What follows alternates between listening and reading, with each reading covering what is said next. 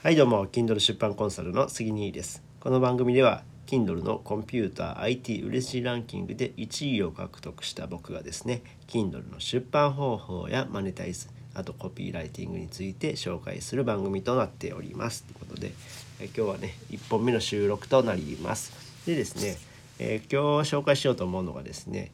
Kindle やろうぜっていうハッシュタグをね流行らそうと思っています。はい、勝手に流行らせます。で今ねツイッターで僕「Kindle やろうぜ」ハッシュタグ Kindle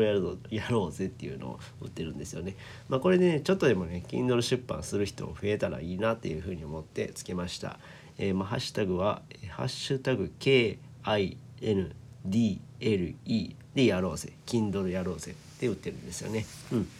うん、でまあ僕まあ Kindle 出版やって結構もうかなりねガラッと生活生活まで言い過ぎかもしれないですけども、まあ、周りの評価とかがすごい変わったしあと Kindle のロイヤリティもねすごいねあるなと感じたんですね。